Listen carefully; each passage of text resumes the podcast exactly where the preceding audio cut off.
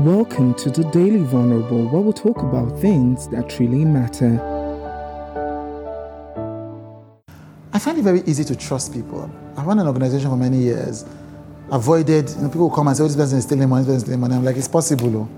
but I'm not going to stress myself with that. It's easy to trust because I create systems. Many years ago, I remember one of our finance managers said, accounting is about trust. I'm like, eh? No, no. Accounting is about systems. It's about management accounts and calculations and ratios. It's about evidence and documents and invoices. So follow the process. Follow the process. Once you give somebody a duty, a task to do, I don't go and say, oh, is the person sleeping at home? Is the person not doing the work? I believe that the person is doing the work. The same thing with relationships. I cannot remember ever opening the phones of anybody I've been in a relationship with to say, oh, has somebody texted them? Somebody will say, how do you know the person cheating on you? I'm like, ah, I don't know but it has not affected the quality of my life.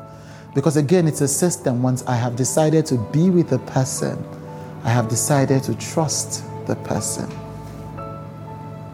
The reason why many of us can't trust is because we've not actually done the work in the first place to set the boundaries, to create the systems, to say, if I want to trust this person I've hired, then I'm going to set the person's goals, I'm going to set a performance management system, I'm going to assess the person every week or every month. So because we've not done the work of creating systems, we give ourselves work. We are monitoring. Oh, they are stealing. They're robbing me blind. They've killed my business. All that drama is not really necessary. You want to be able to trust people, create systems, set boundaries, and then let it go.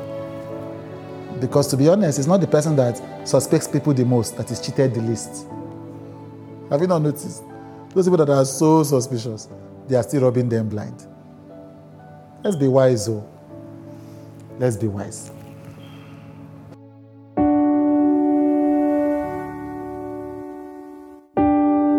Thank you for listening to the Daily Vulnerable with Chude.